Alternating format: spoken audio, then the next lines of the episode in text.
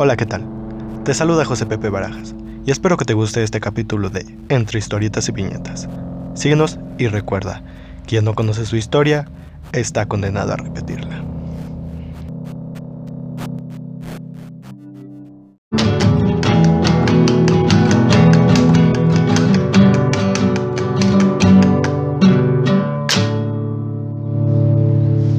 Llega el silbatazo final, y con ello una celebración monumental. Jugadores, cuerpo técnico, staff y sobre todo una afición tuvo una larga espera pero al fin estaba. 23 años pasaron y por fin podían celebrar la obtención de la novena. El Estadio Azteca era testigo de esa celebración tan grande. Cruz Azul es campeón. Hola amiguitos, ¿cómo han estado? Él es José Pepe Barajas y yo soy Gaby Barajas y sean bienvenidos una vez más a un capítulo de Entre historietas y viñetas. Por fin. Por mí. Como bien lo dije hace un momento, 23 años, no mames. Así es, una larga espera, tengo que decirlo. Literalmente nunca en mi vida me había tocado ver Sí, un de, campeonato. de hecho hasta pensamos que tú eras parte de la maldición. yo ¿no? pensé, sí, la verdad llegué a pensar, amigos, que la maldición la había traído yo. Porque no era no puede ser tanta casualidad que el año en que nazco es la última vez que que tenemos un campeonato y básicamente a días de que yo nací fue el último, ¿no? Porque me parece que fue a finales. No, fue en el en noviembre, diciembre, sí. Ah, bueno, yo ya tenía unos meses Unos meses, sí.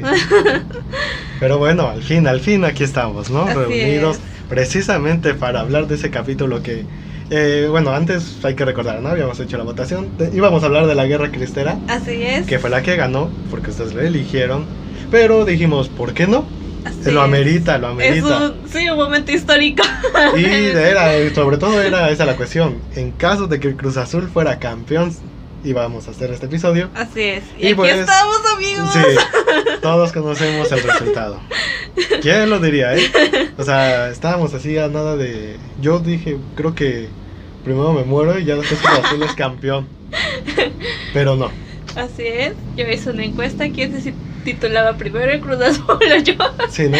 Y me ha ganado el Cruz Azul. Cruz. Pero ahí va, ahí va. Ahí vamos, amigos. Sí, sí, sí. Y bueno, como ya es costumbre de este bonito programa, eh, ¿cuál, eh, sí, qué es este jugador que se te viene más emblemático para ti o que más recuerdas con El cariño del Cruz Azul? el conejo Pérez. Creo que, bueno, a mí ya me tocó más para acá, obviamente, y son como de los grandes ídolos. No puedes hablar del Cruz Azul sin hablar del Conejo Pérez, que de hecho estuvo también en esa final, haciendo ahora sí que en otra parte, pero este, o sea, ya no como jugador, pero sí como parte del equipo, ¿no? Entonces, sí, fue muy bonito pues verlo otra vez, ¿no? En otro, en otra final. Sí, y otra vez nadie me pregunta, ¿verdad? Lo siento. Ah, creo que así va a ser. Pero bueno, ya me estoy acostumbrando. Fíjate que yo el jugador que más este recuerdo, porque esta es una revelación exclusiva. Mis primeros cinco años de vida Así fue dato como curioso. aficionado de Cruz Azul. Conoció el fútbol gracias la, al la Cruz familia Azul. le va al Cruz Azul y afortunadamente después me di cuenta y ahora le voy a mis gloriosas y jodidas chivas rayadas del Guadalajara. Así es. Así que bueno, ah, sí también estaba lo del jugador, perdón, me emocioné con mis chivas.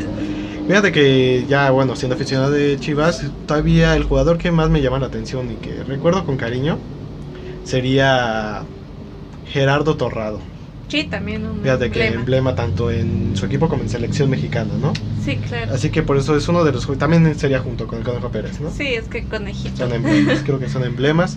Y pero bueno, bueno. ya más para acá, coronita bebé. Corona, sí, bien se lo merecía. Sí, Sí, se lo merecía ese, ese título, José de Jesús Corona. sí, pero hablaremos de él más adelante. Sí, sí, sí. Ah, sí. Pero bueno, siguiendo con nuestro itinerario que nos trae aquí, pues no podemos empezar a hablar del club sin hablar de su de la institución detrás de ella, ¿no? De cómo sí. inició el sueño Chemo. Oye, por cierto, ¿por qué se les dice Chemos, no? O sea, No sé. a la afición de Cruz Azul, Ajá. Chemos. Pero bueno, Bueno, sigamos.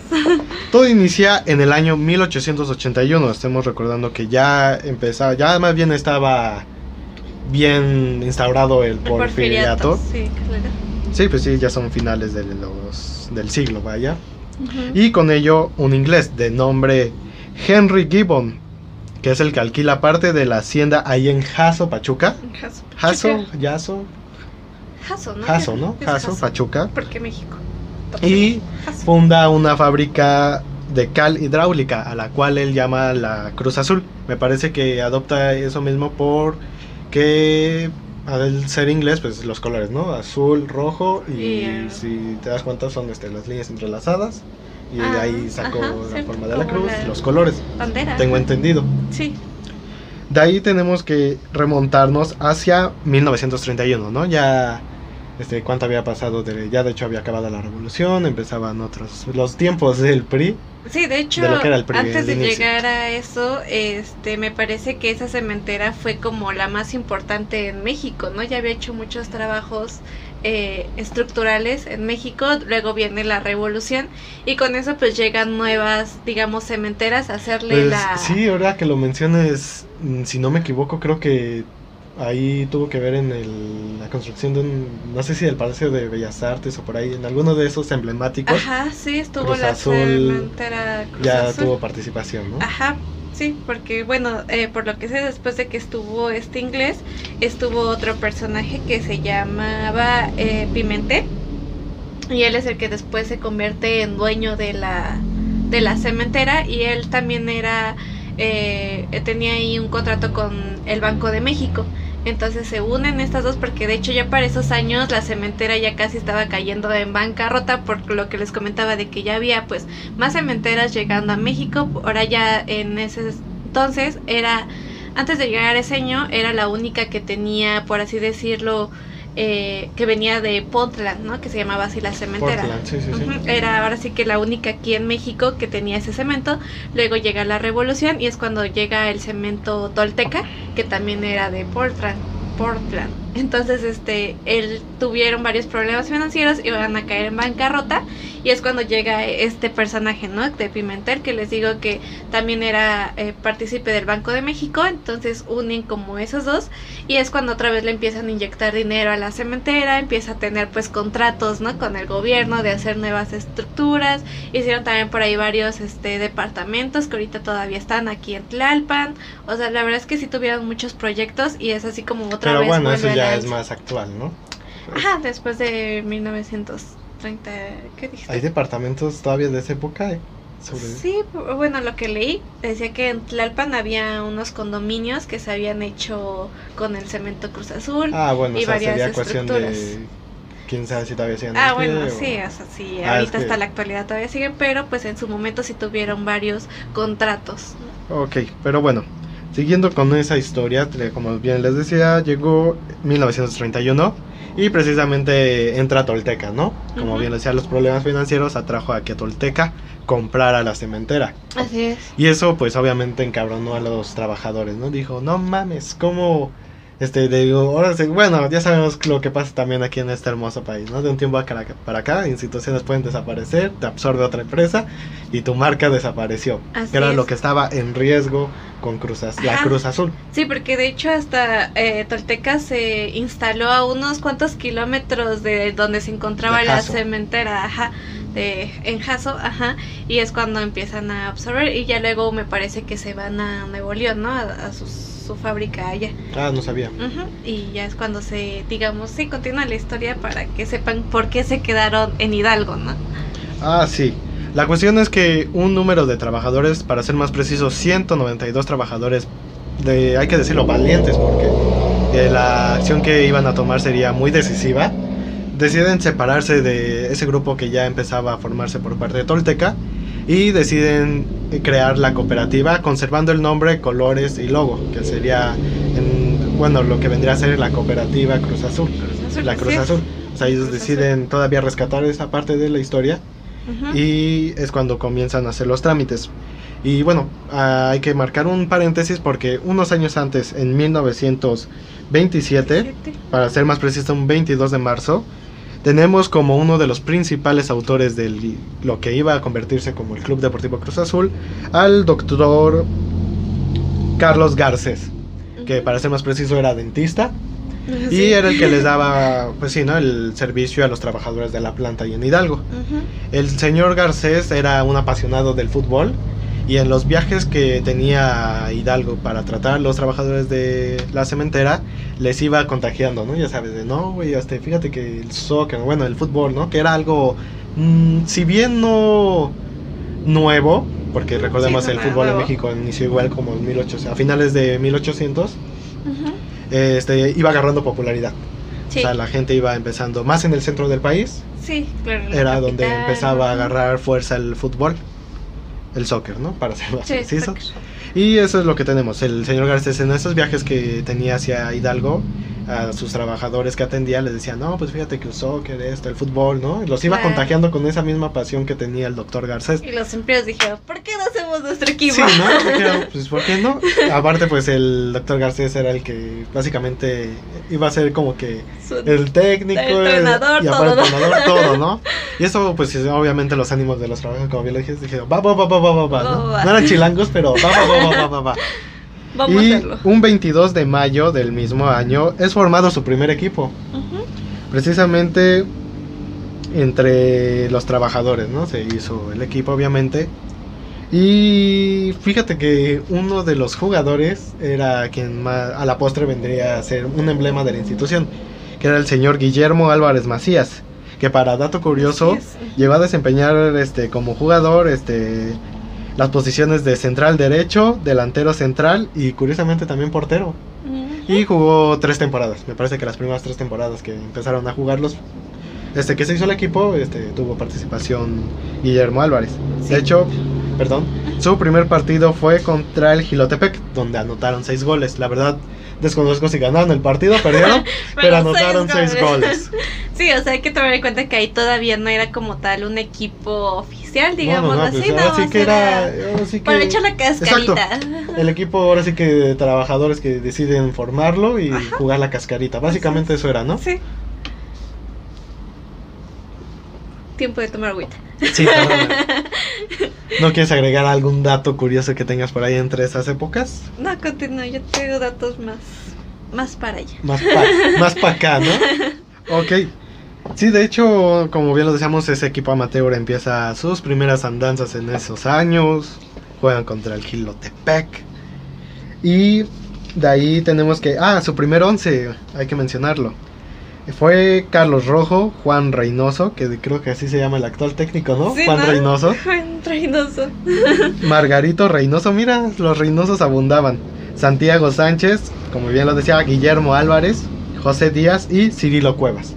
Son los nombres del primer equipo que juega para la Cruz Azul. La Cruz Azul. Así es. Y bueno, cuéntanos qué pasa después. Oh, qué- sí, sí, sí, como bien, ahora sí que cerrando ese paréntesis, viene lo de los trabajadores, que entre ellos pues Garcés, sí, este. Guillermo Álvarez, que deciden este, separarse, empiezan los trámites para fundar su cooperativa. Y es cuando este sí bien los decía me parece que para 1900 sí perdónenme para el 12 de enero de 1934 se crea oficialmente la Sociedad Cooperativa, ahora sí que citando el nombre completo, Sociedad Cooperativa Manufacturera de Cemento Portland, La Cruz Azul. La Cruz Azul. Así es. Y de hecho. Ajá. Ah, el- un poquito antes remontándonos. Ah, bueno, sí. Les decía que fue el 12 de enero del 34. Así El es. 21 de mayo de 1932 es eh, cuando se expropia la Cruz Azul por decreto del gobernador de Hidalgo en ese entonces, el señor Bartolomé Vargas Lugo, que es el que eh, haciendo, así que un recuento en el 32 les dice a los trabajadores, quieren hacer su cooperativa, les va, va a ser su pedo, yo les doy la acreditación y a ver Ya, cómo le hacen, ¿no? cómo. Y hay que decir que Cruz Azul hizo un buen trabajo porque, o sea, tuvieron la planta, eh, estuvieron la verdad que los trabajadores muy bien, el, se creó pues ahí mismo tenían servicio médico, incluso llega, era básicamente una mini ciudad ahí dentro porque Exacto. hicieron, sí, tuvieron toda la infraestructura para hacer el servicio médico, escuelas, Moteles de paso para la pasión, ¿no? No, porque vivían muy cerca de ahí. Oh. Eh, Sí, o sea, y la verdad es que también fomentaban mucho que los trabajadores siguieran estudiando. Oye, ese es un ambicioso proyecto, ¿no? Así que es, la tuvieron verdad los es que sí.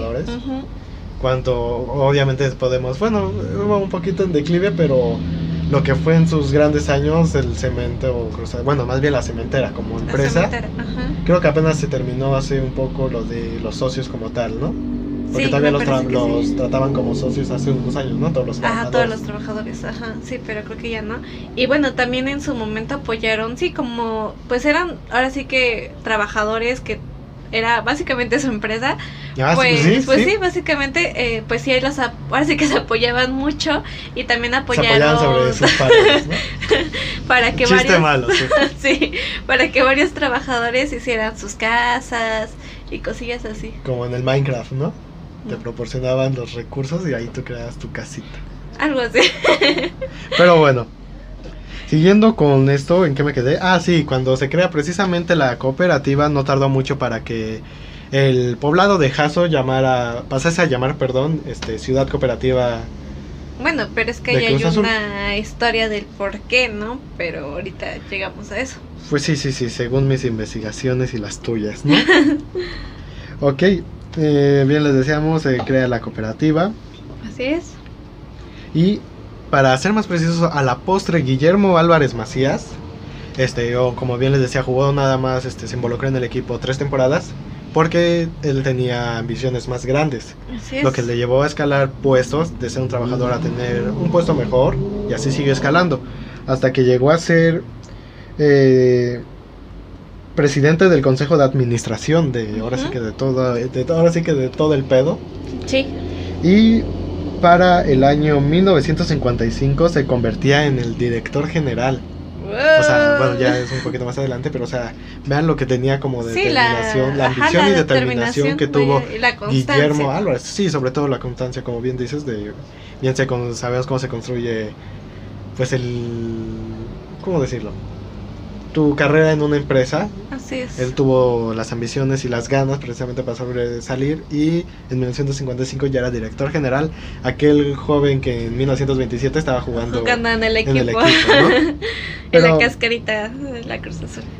Pero bueno, ya como presidente de la cooperativa, ya que estamos hablando de 1934, cuando se empieza a hacer todos los trámites y eso, eh, adopta la razón social de Cooperativa Cruz Azul. Así es lo que ya hablábamos, ¿no? Que apoyaba mucho a los empleados, eh, empezaron a construir, pues les decía, estos servicios que para los trabajadores, para que estuvieran bien y pues como vivían cerca también, pues tener esos servicios cerca de casa, ¿no?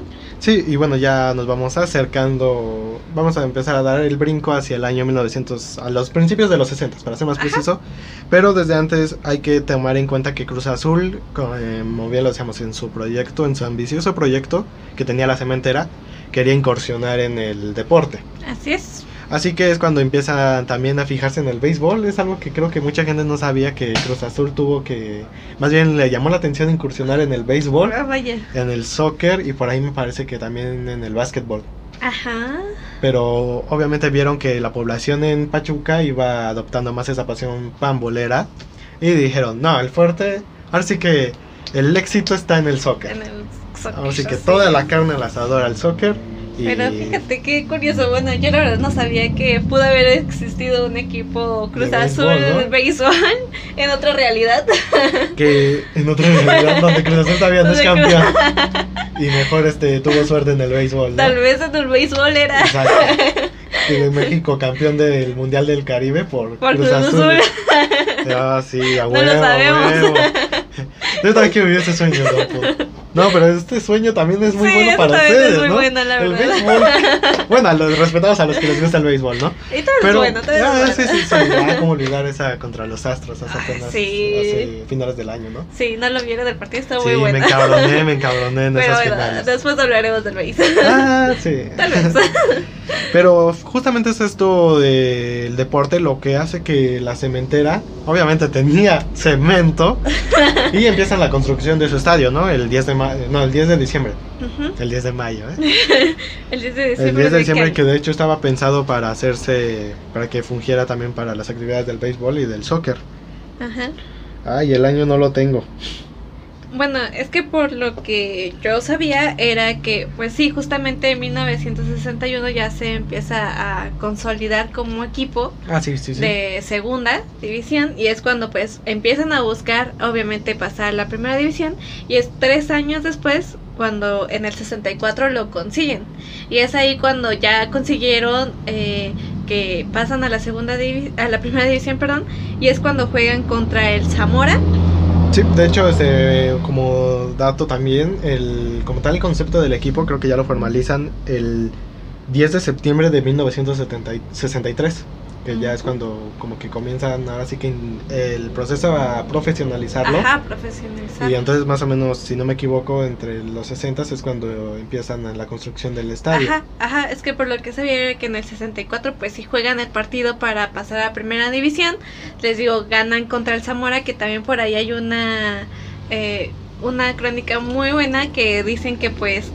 tenían que esperar también el resultado de este, ¿cómo se llama el otro equipo que estaba jugando en ese entonces? Eh, Poza, ah, bueno, Poza Rica, sí, ¿no? sí, ya de hecho tenían el estadio, ¿no? Cuando jugaron su primer partido. Ahí, es que bueno, para hacer un, un poquito más, Preciso. rebobinar un poquito antes, Ajá. como bien les decía, eh, a principios de los 60, ya con el proyecto deportivo que tenían, inician la construcción del estadio 10 de diciembre, que tú tenías un dato curioso del estadio, ¿no? Ajá, que se realizó en cuatro meses y para eso se utilizaron 500 hombres que estuvieron trabajando en el Hombres, estadio. hombres. ¡Hombre! Eh, casi 24 horas para que estuviera listo, porque era lo que te decía, por lo que sabía era que ya habían conseguido pasar a, a primera No. división, ¿no? Bueno, contaban ahí las anécdotas de exjugadores que este ya pues sí ya tenían obviamente pensado pasar a primera división y entonces tenían que construir el estadio rápidamente y es cuando se empieza a contratar a muchas Sí. personas para poder lograrlo Se en supone cuatro que meses. la apresura, eh, apresurarización apresurar todo el coto, ¿no? Fue porque ya tenían, obviamente el tiempo se les estaba viniendo y ellos ya querían incursionar en el fútbol Ajá. profesional, por eso es que hacen todo, también en el béisbol, que no, que pues ya, ¿no? Ahí bailó. Ajá. Pero sí es por eso que se hace el estadio en tiempo récord, porque ellos tenían ya pensado ingresar en muy poco tiempo a la La primera, primera división. división, ajá, y es Sí. cuando se crea ya el estadio, que en su momento también fue como uno de los eh, mejores estadios que había, contaban con un gimnasio, este, ahora sí que todas las, las instalaciones eran muy buenas, porque pues sí estaban pensando ahora sí que a futuro. De hecho, ya aquí ya acomodando mis notas, les tengo que decir que ya con un estadio se empieza a realizar los trámites, como bien les decíamos, para meter a Cruz Azul al torneo de ascenso en la temporada 60-61. Ujú. Y como bien decía, 63-64 es cuando se crea el club de... ah, perdón, así citando en ese entonces cómo se llamaba, o creo que es su nombre oficial actualmente, el Club Deportivo Social y Cultural Cruz Azul. Posteriormente se convierte en asociación civil y por ahí ya Ujú. bien decían, ¿no? este, deportivo y civil. Sí. Y con el objetivo de promover el desarrollo individual y el bienestar social de los trabajadores de la cooperativa. Como bien les decíamos, este, en el ámbito de educación, salud y el objetivo los deportes, ¿no? Así es. Que fueron servicios proporcionados por la empresa, ¿no? O sea, creo que no sé si todavía esperemos que sea así, pero Cruz Azul sí mantiene bien a sus trabajadores en Ciudad Cooperativa, ¿no? Ajá, porque de hecho justamente cuando hacen todo este registro no podían llamarlo Cruz Azul por cuestiones que en ese entonces la ley no permitía que los eh, equipos de fútbol tuvieran marcas, eh, patrocinadores en sus playeras como ahora los conocemos. O sea, era como básico solo el escudo y ya con eso puede ¿no? salir. Y por lo tanto tampoco el nombre podía hacer alusión a alguna marca de algún producto. Entonces, eh, como les bien les decía Pepe, pues estaban organizados todos los papeles y dijeron, pues ahora qué hacemos, ¿no? Entonces en ese momento dicen que llamaron al gobernador de Pachuca, lo invitaron Sí. a un desayuno allá a la planta, al comedor, y dicen que ahí ya tuvieron esa plática de decirle, oye, ¿sabe qué? ¿Cómo podemos arreglarnos, no? Básicamente. Y le dijo, pues es que lo único que podría, oh, bueno, en ese momento se les ocurrió al club que la ciudad eh, dejara de llamarse Jaso y se llamara Ciudad Corporativa Cruz Azul.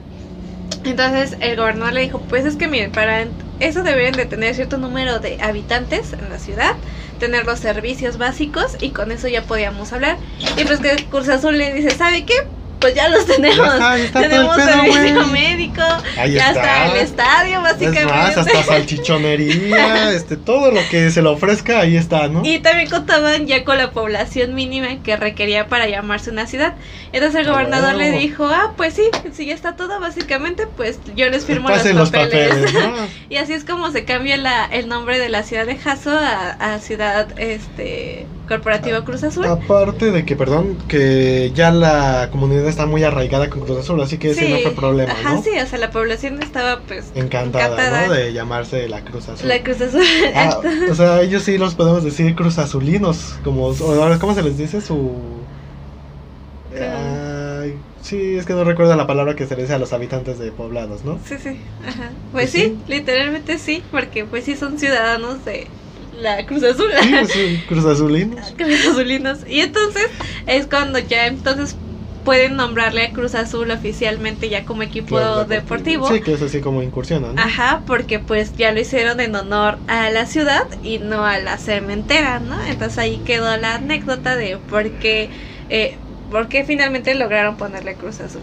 Y es cuando ya se pone esto sabrosito porque ya empezamos a hablar del Club Deportivo Social y Cultural y Civil Cruz Azul, ¿no? Sí, y entonces era lo que les comentábamos, ¿no? Que perdía contra Poza Rica y... No, pero antes, espérame, espérame. Yo ya quiero llegar a ese momento. Antes, como dato curioso también, es que ustedes dicen, pues la máquina celeste, ¿no? El azul, vive el azul. Juegan de blanco, Sí.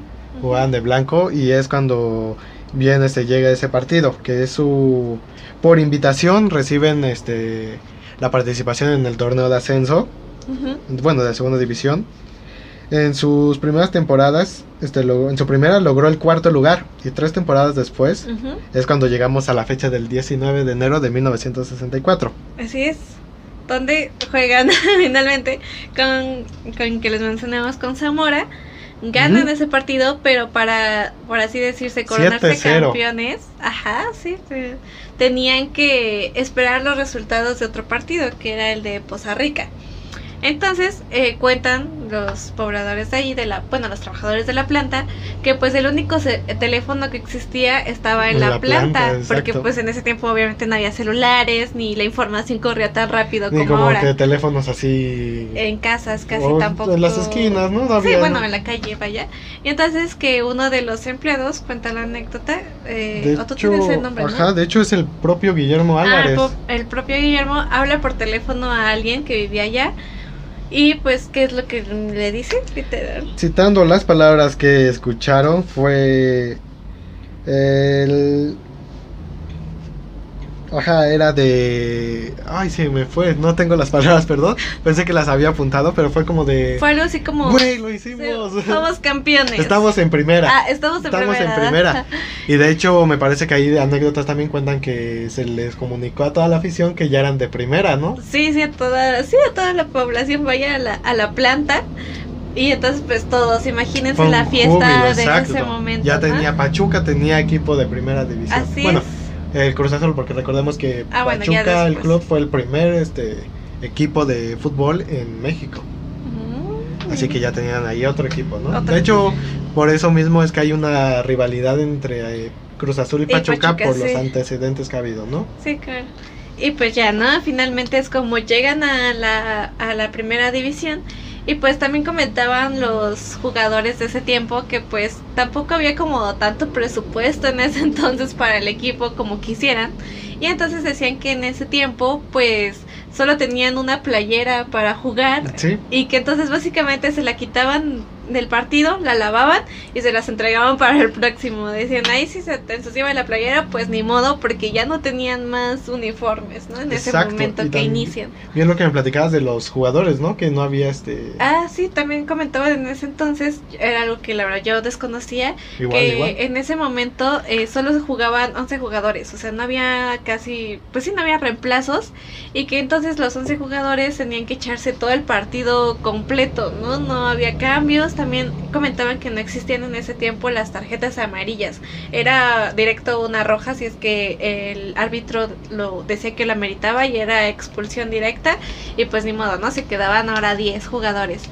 Entonces era lo que decían que en ese momento ahora sí que la clave era pues tener una muy buena condición física pues para poder aguantar el ritmo de todo el partido y que justamente eso es lo que empezó a llamar eh, la atención de la población, de la gente, de los aficionados hacia el Cruz Azul, porque mencionaban que en ese entonces el Cruz Azul era muy dinámico a la hora de jugar y pues era lo que comentaban los exjugadores, que la verdad el entrenador de ese momento eh, los ponía en muy buena condición para poder jugar a ese ritmo.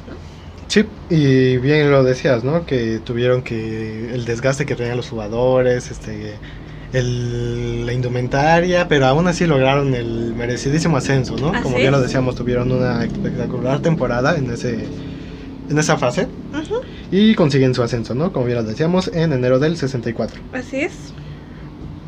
Un mes después, la máquina celeste hace su debut en la primera división, pero en este caso en el torneo de Copa que fue en la temporada 63-64, visitando a los hidrocálidos de los rayos del Necaxa, ¿no? Creo que por ahí se me resbaló la palabra, perdón, pero ya sabemos a quién, ¿no? Con el que perdió 1-0. Qué triste. Eh, fue un poco triste su inicio, ¿no? Ajá, y fue en ese año cuando comenzaron a llamarla, a llamarlos las liebres porque justamente en, esos partidos en el 64 era lo que les mencionaba, ¿no? Empezaban, eran muy dinámicos y es cuando se empieza a decir las liebres, ¿no? Por, por esto. Sí, de hecho su primer partido de liga fue el 6 de junio de 1964 en Monterrey, donde fueron valpuleados 4-1. Ay, qué triste. De hecho, Cruz Azul terminó la primera temporada en el octavo lugar. Mm, muy buena temporada. Pero antes, un tema que ya se nos estaba yendo. El hombre responsable de subir a Cruz Azul al ascenso fue Jorge Marik, que era un húngaro. Mm. Técnico húngaro, este logró la hazaña al subir al primer equipo. Además, bien al equipo de la primera división. Y también, como otro dato curioso, era que en ese entonces el que tenía, ahora sí que el mayor de todos tenía 25 años y el menor era 17 años. Imagínense, con 17 años ya tener un campeonato. tenía la verdad. Eh, tenía, este, ya, pues sí, ya era campeón y ya subió a, a, un equipo de primera división, ¿no? Imagínense. Algo como lo que pasó con este Chaquito, ¿no? Su primer año como, como jugador. Como jugador y ya, fue campeón. Pero bueno, ya llegaremos a eso. Sí, llegaremos a eso. Y pues sí, ¿no? Era lo que comentaban que la verdad, eh, a pesar de que pues sí había diferencias en edades, creen los jugadores de ese tiempo que eso fue lo que ayudó que Cruz Azul tenía ese dinamismo. Dinamismo. Porque juntaban ahora sí que la experiencia con, pues ahora sí, con los más jóvenes, porque pues ya en ese entonces ya había jugadores que habían jugado en otros equipos de primera división y que decidieron eh, jugar con Cruz Azul, aunque era de segunda, y pues tuvieron el triunfo, ¿no? De pasar a... Simón. Exacto, y bien, perdón. Y con eso debemos de llegar al primer campeonato. Llega la primera estrella. Así es. En la temporada 69-70. No, perdón. En el 71. Ah, no. 68, 69. Ajá, sí. perdón, ya se me estaba yendo ahí el pedo. De hecho, llegó apenas a los 5 años de estar en primera división, como ahora sí que recapitulando ese tiempo. Fue muy poco el tiempo que tuvo que pasar para llegar a tener su primer campeonato. Fue un gran logro, porque recordemos equipos que iniciaron desde las primeras este, años de vida de la Liga Mexicana tardaron bastante tiempo para llegar a ser campeones, ¿no? Sí, y también hay que mencionar que en ese tiempo este Cruz Azul fue el equipo base para el Mundial de Bueno, pero espérate, espera. Estamos todavía en el 68 69. Por eso. Ajá. Pero recordemos que la temporada, bueno, el este la, ¿cómo era? El esquema del torneo era por puntos. Así que Cruz Azul fue el que al final tuvo más puntos venciendo a las Chivas, a mis poderosísimas y poderosas Chivas, les ganaron el título, tuvieron más puntos y bravos, ¿no? Cruz Azul era campeón, todos sonreían, menos yo, que todavía ni nacía, todavía ni mis papás nacían. Pero bueno, es cuando son campeones de la mano de quien se convertiría en el, hasta la fecha, en el técnico emblema Raúl Cárdenas. Para eso, ahora sí, llegamos a la temporada 69-70 o sea, venía el mundial aquí en México, que de hecho próximamente, después será tema, el primer mundial aquí en México. Y por favor, ahora Y sí. es cuando llega Cruz Azul y básicamente es la base de la selección mexicana. Y hasta me comentabas que también el director El técnico, director era técnico, el de sí. Cruz Azul. Entonces es cuando se, pues tienen un buen papel dentro de... Sí, de mundial. hecho, nueve jugadores de Cruz Azul son los que estuvieron en la selección. Mm, Donde nombres como Peña, Munguía, Pulido, Bustos, Victorino, Alejandres, Sánchez Galindo, Hernández, Pat y Arevalo. Son los es. nombres que integraron el... Fueron también parte del primer título y de Sí. la participación con la selección. Y de hecho esa misma base son las que consiguen el segundo campeonato. Así es que también mencionan que pues para ese tiempo Cruz Azul estaba integrado por puro mexicano. Para ese entonces. Sí, que de hecho donde fueron campeones fue en la cancha del Pachuca. Qué manera de ganar su segundo campeonato con un resultado de 2-0 a favor de los cementeros. Fue cuando obtuvieron su segunda estrella y otra vez todos victoriaban. Esa era, es cuando empieza la mejor época Sí, para la Cruz Azul, la, época de- la década de los 70 O sea, ahora sí que tenían las gafas acá y decían: Miren, papá, campeones, base de la selección.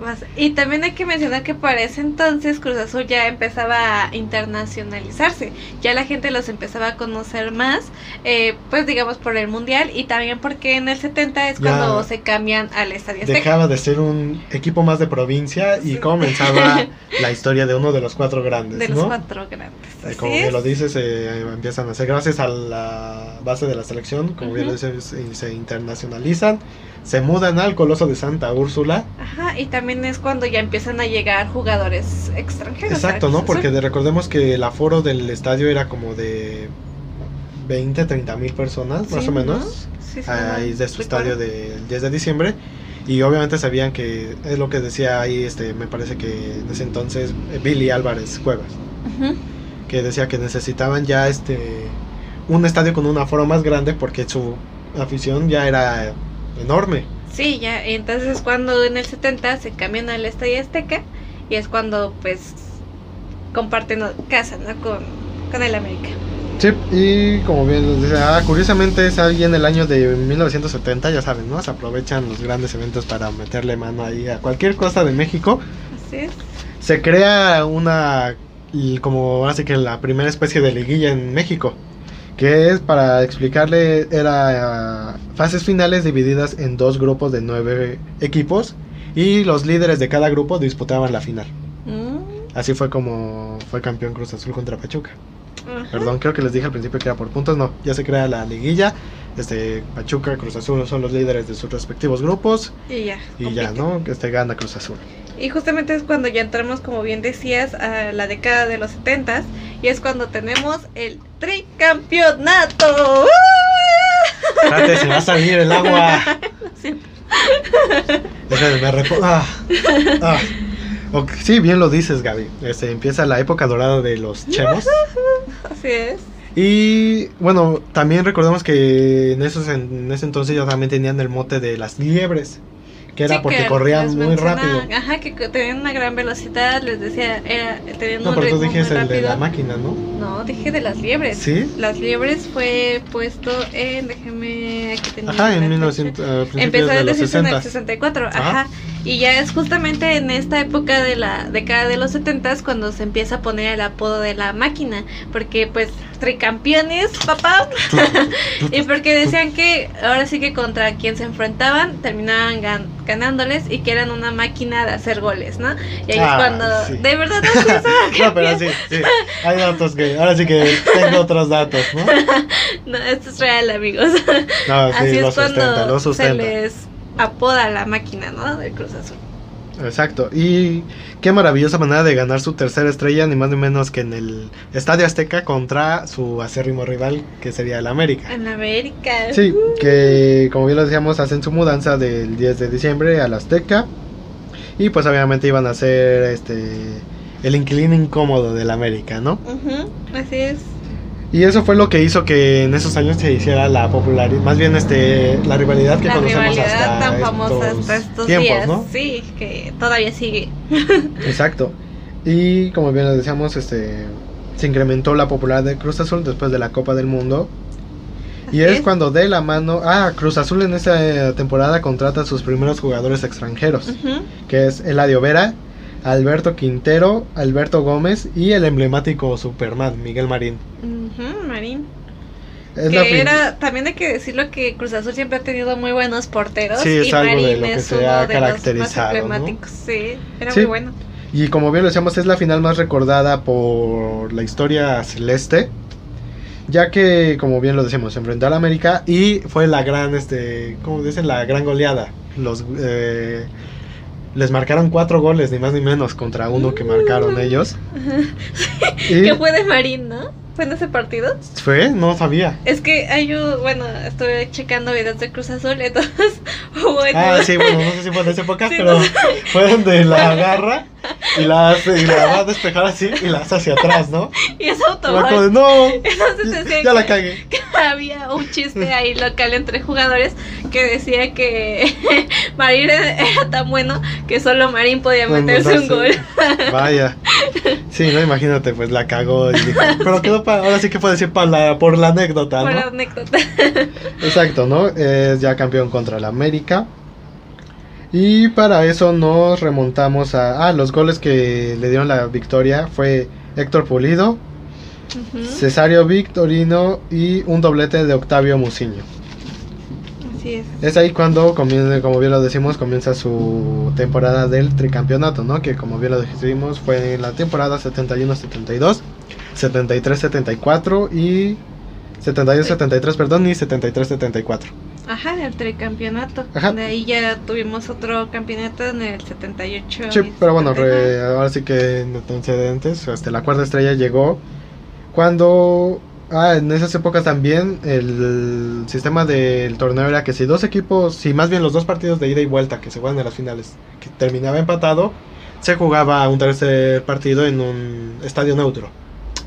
Por eso que de ahí después, se- ya después hablaremos de eso, se hizo como que la polémica con América, ¿no? Con ese polémico este título que tuvo contra Pumas, que decían que por qué se jugó en el estadio de Querétaro, ¿no? Ah, el tercer donde fue, ahí hubo una serie de eventos, después hablaremos de eso, ¿no? Pero así lo dictaminaba el las reglas, El un tercer partido en cancha neutra. Ok. Y es ahí cuando se van hacia hacia ¿cómo? hacia Puebla en el estadio Cuauhtémoc, que de hecho ahí la afición celeste, bueno, entre la comunidad se le conoce como la batalla de Puebla a esa final. Ok. Y la es contra León. Que Ajá. igual, como bien lo decimos, Raúl Cárdenas obtiene el título. Sí. Y fue un juego muy recordado por la afición. Y ya de ahí nos vamos a la quinta estrella que fue en la temporada 73-74. Y con eso termina el El tricampeonato. ¿no? tricampeonato. Que es donde ah, perdía la ventaja con un 2-1 contra el Atlético Español. Mm. Está ahí estaban perdiendo, ya se les estaba yendo la quinta. No. Pero en el Estadio Azteca, en el partido de vuelta, toda el inmueble y sus aficionados fueron testigos de una épica remontada de 3-0 con goles de Horacio, Horacio, ¿eh? Horacio López, Fernando Bustos e Ignacio Flores. Y es ahí cuando Raúl Cárdenas se consolida como el máximo estratega de el Cruz Azul hasta la actualidad, ganando cinco títulos de liga y obviamente un tricampeonato, ¿no? Sí. Él también es el que fue el mejor, el que tuvo más goles en toda la historia de, del fútbol mexicano. Como su equipo, No, es que hubo un jugador del Cruz Azul, ahorita Porque este- bien el dato. Raúl Cárdenas era el técnico. Eh, no, hubo un jugador que estuvo en, también en el tricampeonato, que es el mayor goleador hasta ahora de la historia del fútbol mexicano y que consiguió y es el mayor goleador en la historia también. Pues que antes los equipos estaban para el perro, era muy bueno. Entonces ahorita checo, tengo aquí creo que el dato en el celular, no lo apunté, pero ahorita les digo bien el nombre y los jugadores con más goles y me parece que hasta ahorita él sigue siendo el jugador con más goles. Hay que tomar en cuenta que para ese entonces este Guillermo Álvarez Macías, que fue parte fundamental del equipo, como ya lo decíamos, presidente, Sí, dejó de serlo porque empezaba la gestión de Jos- Joel Luis Becerril, sí. que fue presidente de la cooperativa de 1976 al 1988. Ujú. Fue casi, más bien 12 años, ¿no? Sí, y ahí es cuando ya entra. eh, Creo que ahí, la, no, o sea, la cagó, ¿no? El, ¿Qué tal José Joel, Joel Joel Luis, no? Porque pues se acabó esa época dorada, ¿no? Sí, pues prácticamente ya es cuando pasamos. Ah, bueno, ya acabamos de decir los de los 70 los. Sí, pues ya hasta, bueno, hasta el 78, 79, que es cuando consiguen su sexta estrella, ¿no? Tuvieron Ajá. que pasar este... o cuatro años. Sí. Que lamentablemente en 1976 fallece don Guillermo Álvarez. Y les decimos, en esa temporada agarra el, este, el mandato Joel Luis Becerril. Obviamente su hijo empieza, era el que lo acompañaba en todo momento, se empieza a empapar en el equipo y se involucra en el esquema deportivo, ¿no? Ahora Así sí es. que va a ver quién viene, quién va, cómo funciona el equipo. Y eso trae, este, tenía que cubrir las salidas de jugadores emblemáticos como Calimán y Quintero, que con que a la salida ante ellos trajo a Miguel Ángel Cornero y Carlos Jara Zaguier. Ok. Son los jugadores que se trae el vato. Y además este, incorpora a tres jugadores que serían este Chaplin Ceballos, Rodolfo Montoya e Iracio López. Son los jugadores que se traen y parte fundamental de la sexta estrella, ¿no? Sí. Y Que, eh, perdón, es cuando viene uno de los técnicos más, este, no fue el más ganador, pero más queridos también por la afición celeste, que fue don Ignacio Treyes. Ah, sí. es- que fue sí. un jugador este técnico muy recordado tanto por la afición Sí. celeste como por la afición mexicana en general, ¿no? falleció. Sí, ¿verdad? falleció en el 2017, 18 me parece. Sí, no tiene mucho. Sí, dio tristeza eso, ¿no? Que murió sin ver, que él decía, ¿no? Creo que sigo vivo porque Quiero ver. quieren que todavía vea Cruz Azul campeón, ¿no? Lamentablemente Ya no. los jugadores no se pusieron chingones. Sí, de hecho por ahí hay un documental. eh, bueno, fue un programa que hicieron en el 2014 de TV Azteca por el aniversario de los 50 años del Cruz Azul en Primera División. Y justamente entrevistan a Ignacio Treyes, que en ese momento pues ya obviamente ya estaba grande. Y fue muy bonito porque pues le agradecen al señor la entrevista y el señor dice algo así como de gracias ustedes por fijarse todavía en un viejo como yo. Sí, de hecho, Y pues sí, es un, un jugador eh, Mm. muy importante. Y también, también fue director técnico Sí. de Cruz Azul. que de hecho dejó la selección para empezar a dirigir al Cruz Azul. Y es cuando llega la final contra Pumas en el Estadio Azteca, ¿no? Sí. Este, eh, ganando por un marcador de 2 a 0 con goles de Carlos Jara y Horacio López. Y es así como Cruz Azul empezaba y como que, ah, todavía hay chance, ¿no? Podemos este, enderezar el barco. El camino. Y obviamente esto llegó con la séptima estrella, que fue en el 79-80, 80, sí. que llegan a una final Nuevamente poniéndose bicampeones. contra Tigres. Ujú, De hecho, el partido de ida fue en Monterrey, donde ganaron con un gol de Rodolfo Montoya. La vuelta fue en el Estadio Azteca y Cruz Azul empezó a ganar 3 a 0, pero ¿qué creen? Se empieza a venir las primeras este, historias de Cruz Azuleadas. Porque la empezaron a cagar. Y Tigres dio este, la remontada, pues los empataron 3-3. Ya casi No llegando al final del partido. O sea, estaban a un gol de, Sí, de perder de la no, de empatar el marcador global, porque Ah, que iba sí, 4-3. Pero pues obviamente así, así la tenían los del Cruz Azul, ¿no? Ya se les estaba saliendo. Como Pero- en esta final. O sea, bueno, no sé. Cada No, quien, o sea, no, cada quien. que el marcador No, era no, no. parecido, casi nos Ah, empatan. sí, sí, sí. Pero bueno, ¿no? Este, finaliza el partido y son campeones. Eh, Ignacio Treyes había ganado su segundo campeonato Sí.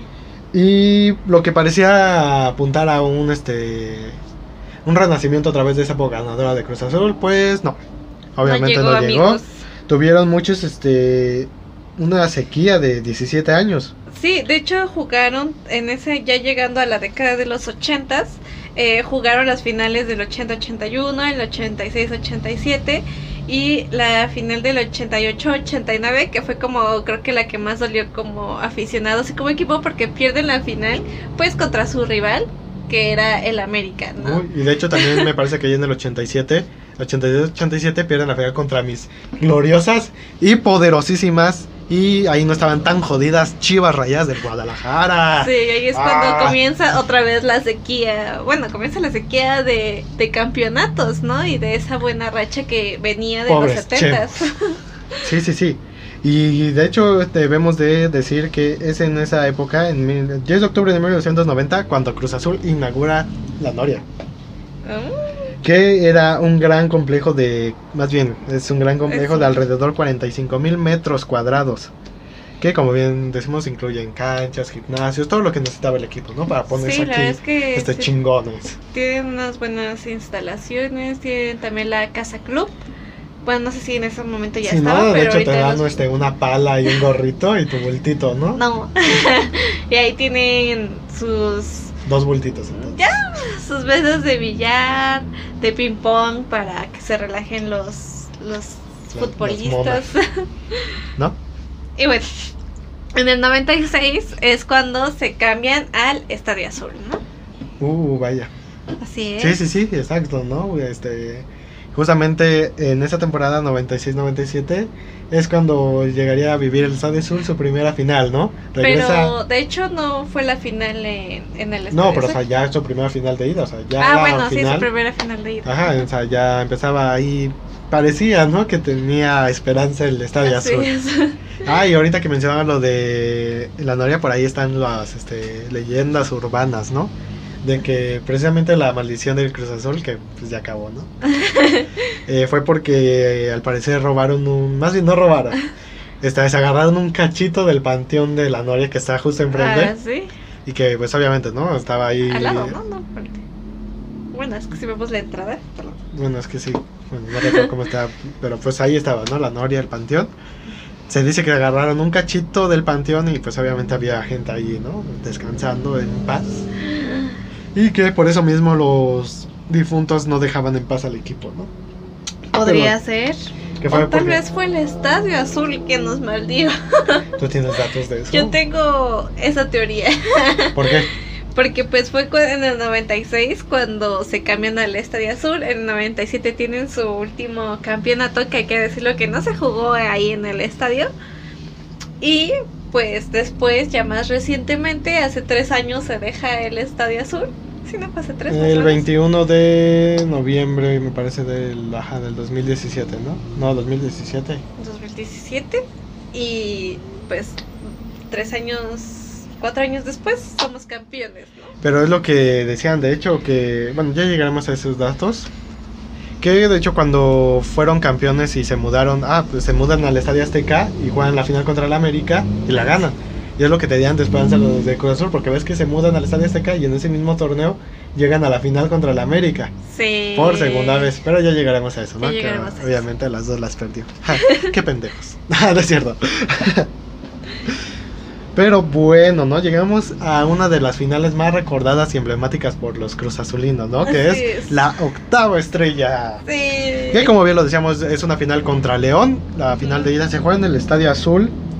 Así y es. de hecho ahí ganaron 1-0 por conducto de Benjam- del profe Benjamín Galín. Benjamín Galindo. Y hay que recordar que ahí se cambia el esquema otra vez del torneo.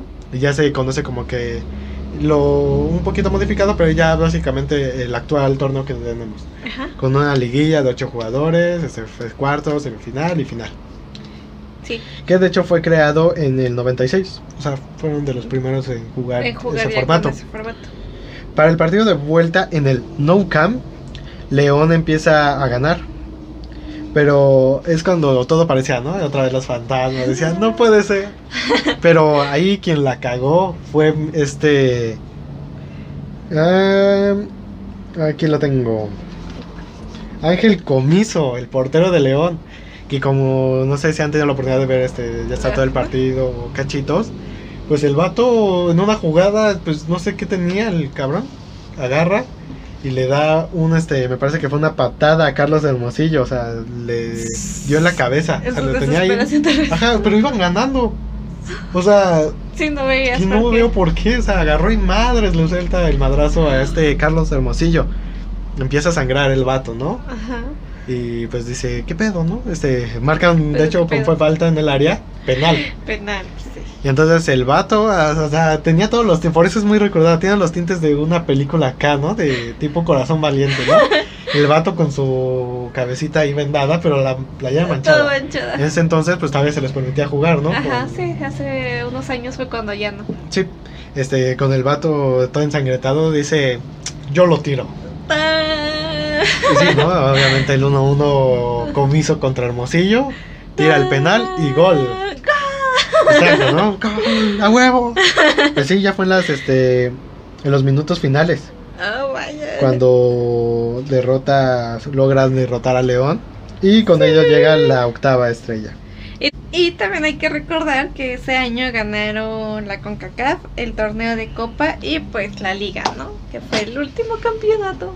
En ese entonces. Así es. Bueno, de, de liga, ¿no? Porque de después, liga. este, como bien lo sabemos, este, tuvo más, este, una participación muy descata muy destacable en el 2001 cuando llega la Copa Libertadores, que empieza, es la primera invitación a México para ese torneo. Sí. Participa, no recuerdo qué equipos, entre ellos Cruz Azul. Y sorpresivamente, para sorpresa, sorpresivamente, ¿eh? Para sorpresa. para todo mundo, incluyendo al mismo fútbol mexicano, llegan a la final Sí, contra Boca Juniors. así es. Lamentablemente perdieron en penales. Así es. Y de hecho por ahí hubo un conflicto porque antes creo que valía el gol de visitante. Ajá. Y creo que...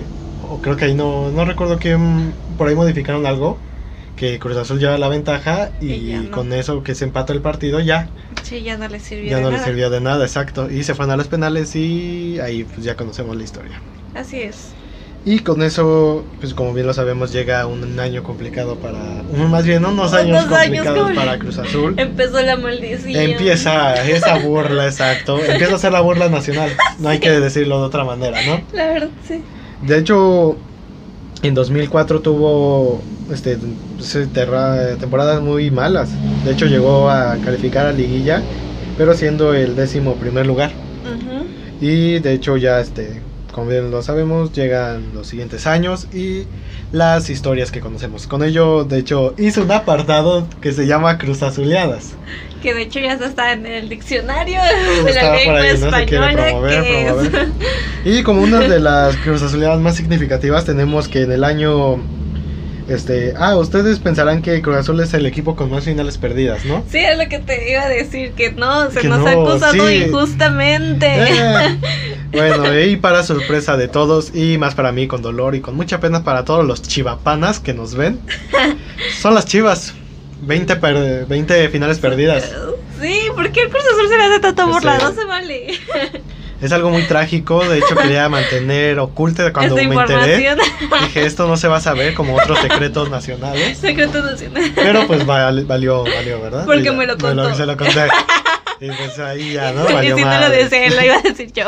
Pero bueno, entre esas finales tenemos la del 99, que fue contra Pachuca otra vez. Ajá. Y ahí valieron Otra. Verguiña. Sí, de hecho fue gracias a un gol de Alejandro Glaria, el famoso gol de oro, que es en tiempos extras, antes había esa modalidad también. Tiempos extras, el primero que anotara, campeón, fue Pachuca. De ahí. Tenemos la final de la Libertadores, como ya le decíamos, este, en penales, gana Boca. De ahí una de las más recordadas también, tanto creo que por nosotros como por toda la afición, la del 2008 contra Santos, Ajá. en el clausura, que fue 2-2 y se definió en penales. Sí, sí. Sí, de ahí llegamos a la apertura 2008, que bueno, ven que se juega apertura y clausura. Ajá, otra clausura. Este contra Toluca, que esa fue una muy este, significativa porque Cruz Azul llevaba ventaja, de creo que sí, bueno, venía con todo para ganar. Sí, el Y favorito. recordemos a un jugador, este César Villaluz, tuvo un choque, más bien no un choque, el jugador llegó con todo hacia César Villaluz, le dio en el pecho que hasta tuvo que salir este en camilla en ambulancia Sí. y lamentablemente tuvo que el partido, creo que desde la ambulancia se- por ahí pudieron hacer que lo viera, pero con eso valió. Cruz Azul de hecho perdió en penales otra vez, ha perdido varias en penales. En el Apertura 2009 fue una muy buena final contra Monterrey. Otra Monterrey. El marcador global fue el de 5-4 a favor para los norteños, ¿no? Norteños. Saludos. Exacto, iba a decir los incestuosos. Ay. ¿Por qué se les hace esa fama? Bueno, no, no, No, no meter en en eso. Uy, llegamos a una de las más épicas, no solo para los aficionados de Cruz Azul y América, sino para el fútbol nacional. Contra, bien lo dije, ¿no? América Cruz Azul, que es donde... ¿En qué año fue eso? En el 2013, clausura 2013, que es una Recuerdos es de algo muy chistoso, exacto. Ah. Porque en este caso propio, pues estábamos viendo la final, ¿no? O sea, ya es, es que es lo más cagado para todos los aficionados del Cruz Azul. Cinco minutos. Sí. Cinco minutos. Pero ahí medio extraño, ¿no? Se No va sé, la no, luz. no, la cagaron, Ah, la cagaron muy horrible. Se fue la luz ya, No, ¿no? no se fue la luz. Sí fue en ese partido. No, Sí. no. Sí fue en ese. Sí fue en ese. ¿Segura? Sí, estoy casi ¿A segura. poco sí se fue la luz? No recuerdo la verdad. Yo O sí sea, lo recuerdo. Ya faltaban cinco minutos y viene un tiro de esquina, o sea, ya en el minuto 92 de 3 que habían agregado. Y entonces se acerca el guardameta Moisés Muñoz al área. Viene el centro y cabezazo de Moisés. Y como bien lo sabemos, empata el partido 2-2. En penales la cagaron en chuletita y no sé es más otro. Y todo es culpa del Ayun, le Todo da el título número 13 al Club América. La verdad, Que chinguen a su madre, ¿no? Chinguen a su madre el América. No hay que dejar No de hay que pasar la dejarlo pasar la.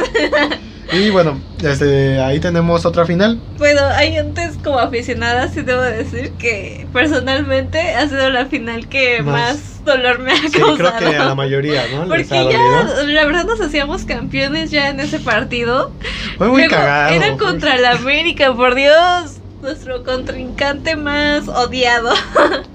y que pasara eso, la verdad, sí tuve ganas Dolió de llorar. mucho, dolió mucho. Creo que muchos lloraron, ¿no? No lloré, pero la verdad sí tuve ganas de llorar. Y bueno, de eso llegamos al Apertura 2018. Otra vez contra el América, que era lo que decíamos, que se repetía lo mismo de cuando se mudaron de su estadio al Azteca. Igual del Estadio Azul se mudan al Azteca, llegan contra el América. Y ahí la verdad me dio, yo siendo de las chivas, como bien lo decía antes, me dio mucho coraje porque Cruz Azul no jugó nada. Sí, no, y ya. perdieron 2-0, o sea, fue una, y fue una final muy aburrida. Sí, muy para fea. colmo. Yo creo que pues sí, no. La verdad es, es que como les digo, tanto como aficionados como jugadores, creo que esa final marcó mucho al Cruz Azul. Sí, fue, creo que todavía cargan. Creo que para que se liberen sí, tiene que llegar a una final contra ajá, el América. Que le ganen, porque la verdad ese partido sí se vio que jugaron pues básicamente con miedo. Y ya, o sea, desde que inició el partido ya era como, ya se daba que habíamos perdido, ¿no? Entonces no se buscó el ganar, ¿no? Entonces sí, todavía creo que pesa. Como bien Y dices. como bien lo sabemos, una de las más recordadas cruzadas azuleadas fue hace menos de un año, o hace un sí, año menos- prácticamente. Sí, hace, bueno, año, ¿no? finales del año pasado. Que Cruz Azul tenía todo para avanzar a la final. Entonces decían, no, la final contra León, como en el León. 97. Ahora sí rompen la maldición. Íbamos Y- ganando. Oh, sorpresa, pero gran 4-0. Dime, ventaja, ¿qué equipo pierde una ventaja de 4-0? Solo el Cruz Azul podía hacerlo. Y como bien lo sabemos, la cagaron. Sí. Este, por ahí dice, ¿no? Que eh, hubo jugadores vendidos y Sí, no sé quién qué. sabe, pero ¿Quién sabe? pues la verdad era lo que comentábamos, ¿no? Si se habían vendido o no, y si se habían vendido, pues qué mal porque pues por la afición, ¿no? Por nosotros que está, bueno, os he visto que realmente la afición del Cruz Azul siempre ha sido como muy fiel y debo de decir que también en ese partido mucha afición, o por lo menos lo noté, de que se enojó como con el Cruz Azul y fue así como de, ¿sabes qué? Sí, Hasta mucha aquí. afición dejó Ajá, de- por así decirlo. Ajá, yo fui equipo. una de esas, tengo que admitirlo. Yo fui, sí, mi hermana está de testigo que fue así como de, ay, ya, ya no le voy a ir al Cruz Azul, ¿no? Pero pues realmente no puedes, o bueno, en mi caso, realmente sí dejé de seguirlo tanto como antes, pero. Pero sí estaba como que atenta, ¿no? Ya sabes, que revisando en qué quedaron en el partido y así. Y hasta de broma le dije a mi hermano, no, Cruz Azul ya no es digno de que sea su fan hasta que gane un campeonato. ¿Y qué pasó? Y pues sí, ¿no? Ya como ya lo sabemos, pasó lo de Pumas, este, la cagaron. Sí. Y en eso se va Siboldi y llega un- el hombre que les daría la novena estrella, Juan Reynoso, que de hecho fue campeón y capitán de aquel equipo del 97, Así es, comandados por. Luis Fernando Tena en ese entonces. Ujú. Eh, toma el equipo, vene- de hecho venía de la poderosísima Franca del Puebla Así es. y venía de haber hecho un torneo muy un bueno. buen torneo, sí, que de hecho, pues muchos se preguntaron el por qué le dieron como el adiós a, a Reynoso si Sí. realmente estaba haciendo un buen papel como director técnico. Sí, no, o sea, también creo que con la llegada de Reynosa a Cruz Azul, mucha gente yo creo que hubo un poco de polémica, ¿no? Porque no veían como en él un hombre este, eficaz para tomar Sí. las riendas de Cruz Azul. Y que me admito yo como aficionado al fútbol, que me cerraría la boca de qué mejor manera, ¿no? Sí, O sea, consiguiendo el y era lo que todos decían, tenía, cumplía con los requisitos, tenía la identidad del equipo, Sí, este, sabía lo que era jugar una final y ganarla con Cruz Azul, y eso era lo que podía. Y aparte los torneos que ya había hecho con Puebla eran muy buenos, tenía todos los herramientas para llevar al Cruz Azul, que finalmente fue a donde lo llevó. Y ya con eso estamos llegando al final de ese capítulo, llegando a aquel 29 de, perdón, al 30 de mayo de el presente año. Así es.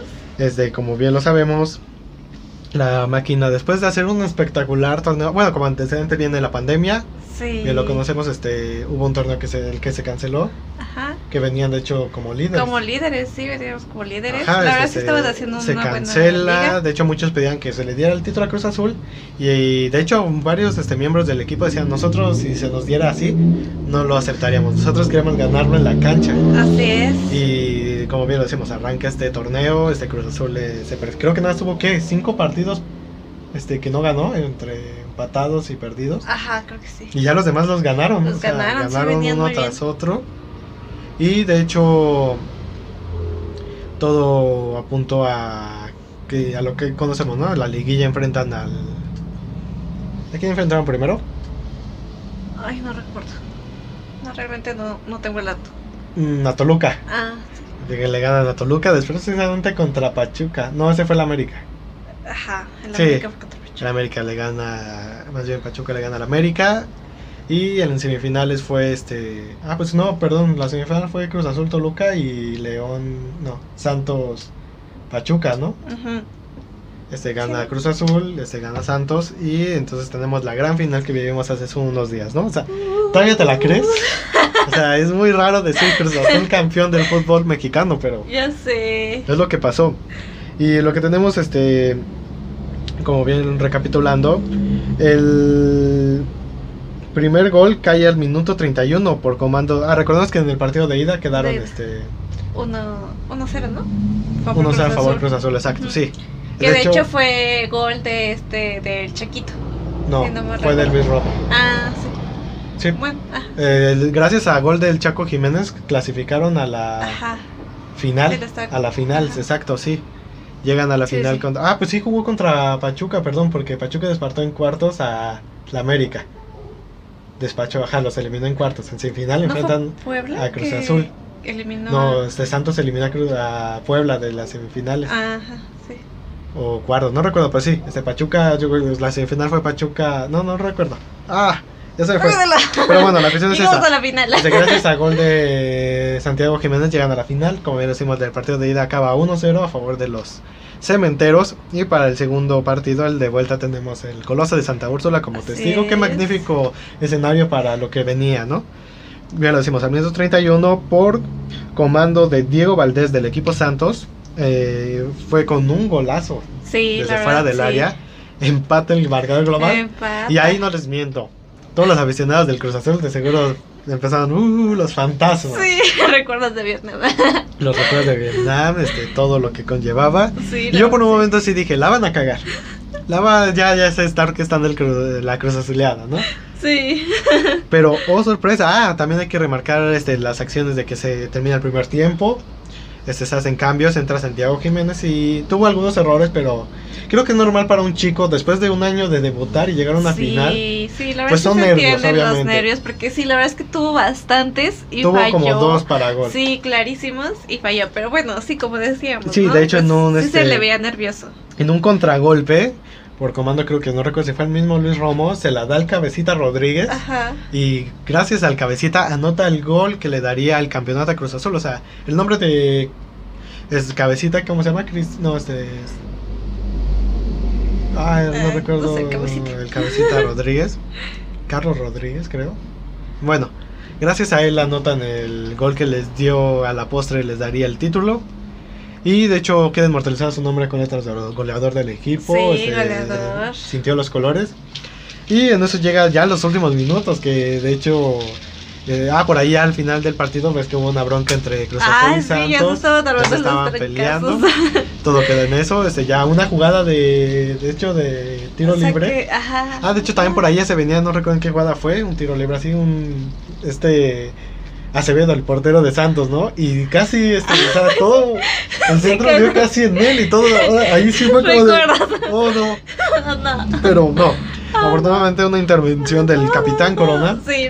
este, pues evitó que pasara a mayores, este, se vino la, la conducta Ah. de pleito, pero entonces viene un despeje largo y con eso el árbitro pita al final del partido y, Y campeones. campeones. Cruz Azul por fin logra la novena estrella. De hecho, me dio mucha alegría yo porque como que Corona es uno de esos jugadores que te caen bien. Sí, o sea, A pesar de que da cabezazos y es muy este, peleonero. De hecho, tu- empujó a uno de la comisión, pero de hecho fue porque el comisionado no dejó que su hijo se acercara porque creo que es este...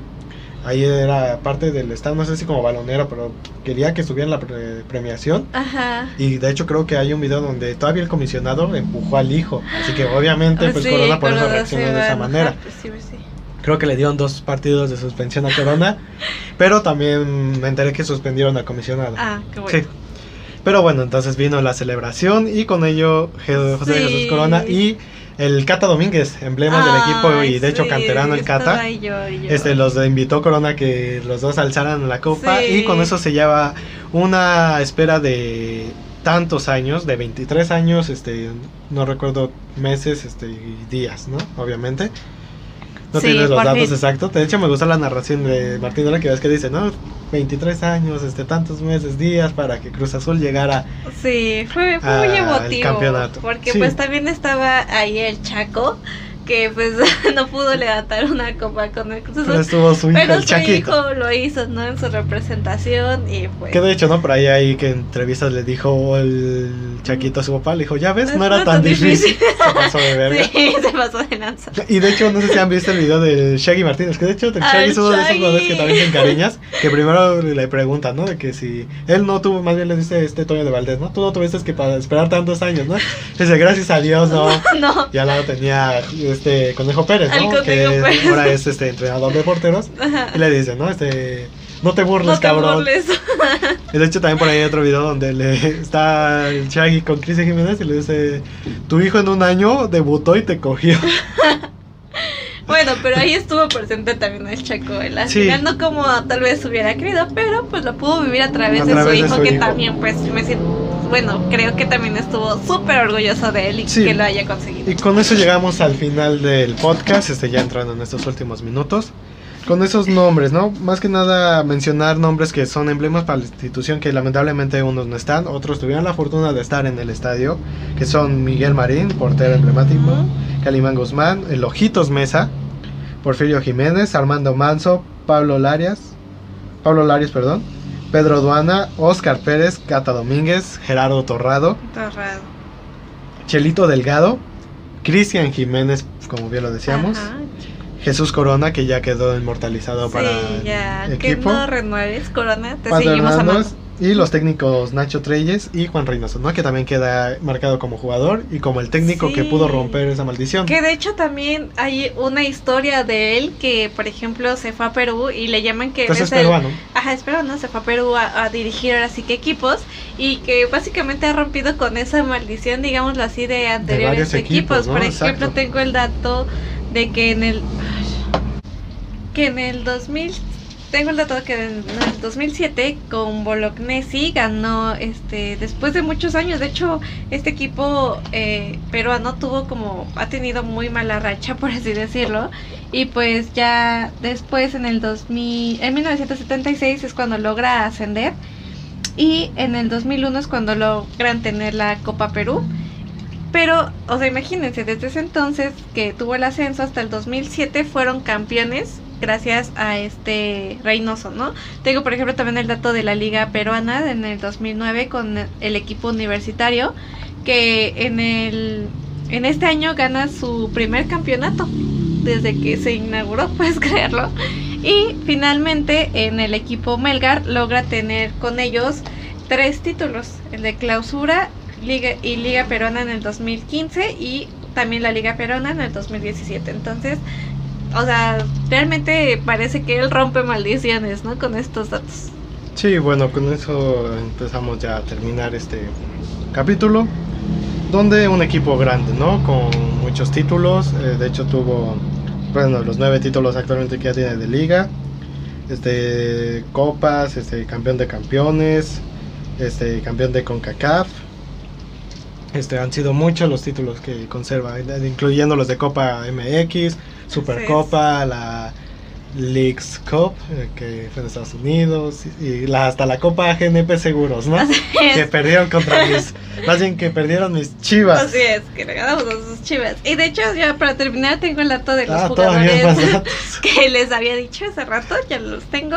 Eh, Carlos Hermosillo es el que tuvo 169 goles solo en Cruz Azul del año de 1991 a mí no, de 1979 a 1991. ¿Carlos Hermosillo? Ajá. No, pero ese lo estás confundiendo, ¿no? Porque Carlos Hermosillo es el que jugó la final del 97. Sí. Ah, bueno, él, eh, bueno, él tuvo el mayor número de goles en Cruz Azul, con 169 goles.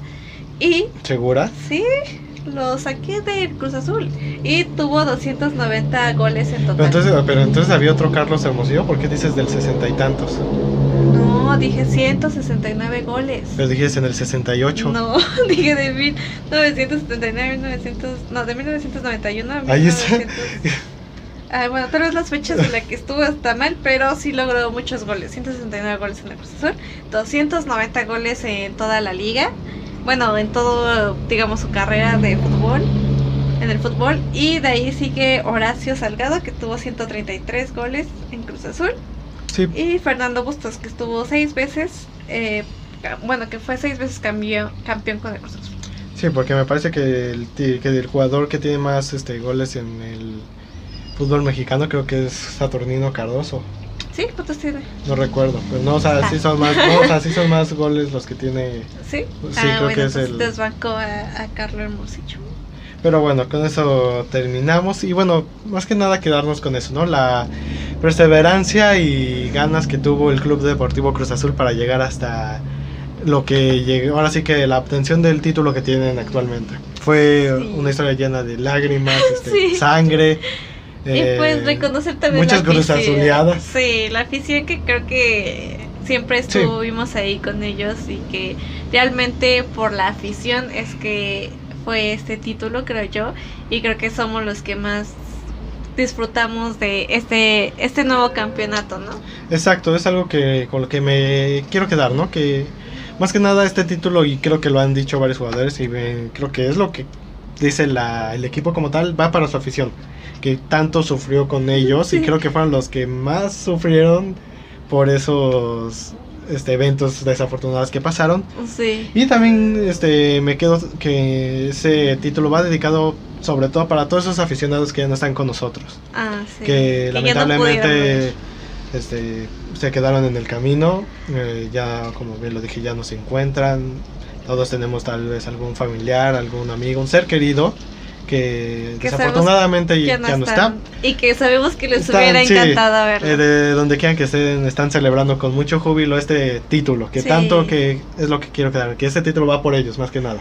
Por esa visión que siempre se mantuvo al lado de este equipo y hasta su este ahora sí que su ascenso al otro plano este están con ellos.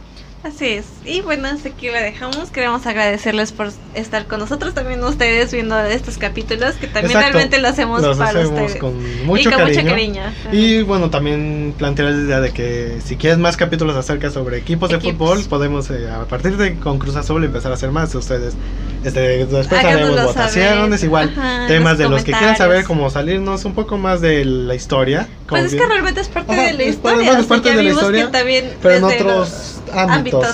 Sí, pero realmente todo se Todo es histórico, exacto. Y más que nada son esos, ¿no? Temas que también les interesen, dejárnoslos ahí en comentarios, por redes sociales. Igual recuerden suscribirse y dejarnos su like si es que les ha gustado este video. Y tengo que decirlo, en su cara, en su cara, en tu cara. Ah.